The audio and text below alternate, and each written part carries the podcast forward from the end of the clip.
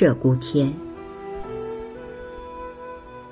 寒日萧萧上锁窗，梧桐应恨夜来霜。酒阑更喜团茶苦，梦断偏倚瑞脑香。秋已尽，日犹长，众喧怀远。更凄凉，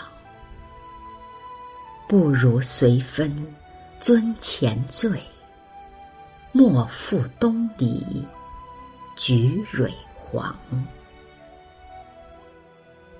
这首词的作者是李清照。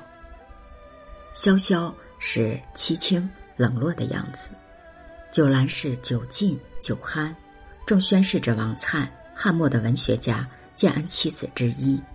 随分、随便、随意，尊前指宴席上。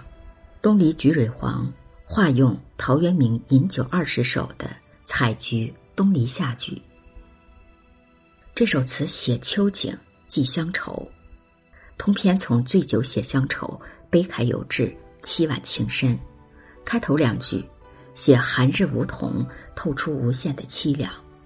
一个“上”字写出寒日渐渐升高，光线。慢慢的爬上窗棂，含着一个时间的过程，同时也表明词人久久的观看着日影，可见他的百无聊赖。梧桐早凋，入秋即落叶，恨霜即恨霜落其叶。草木本无知，所以梧桐之恨实为人之恨。借景抒情，写出词人的孤独和寂寥。因为心情不好，只好借酒排遣。饮多而醉，不禁沉睡。醒来唯觉瑞脑熏香，沁人心脾。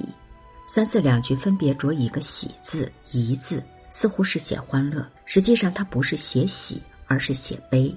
团茶也就是茶饼，在宋代有为进贡而特制的龙团、凤团，印有龙凤纹，最为名贵。茶能解酒，特别喜欢苦茶，说明酒饮的特别多。酒饮的多，就表明。愁重，怡表面是说香气宜人，实则和首句的寒日一样，是借香写环境的清寂。上片是叙事，主要是写饮酒之时。秋已尽，日犹长，写词人对秋的感受。中宣句是用典，以王粲的思乡心情来自比。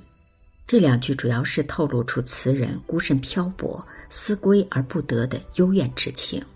深秋本来就使人感到凄清，加上思乡之苦，心情自然就更加的凄凉。由和更这两个虚词，一个是主观错觉，一写内心实感，都是加重描写乡愁。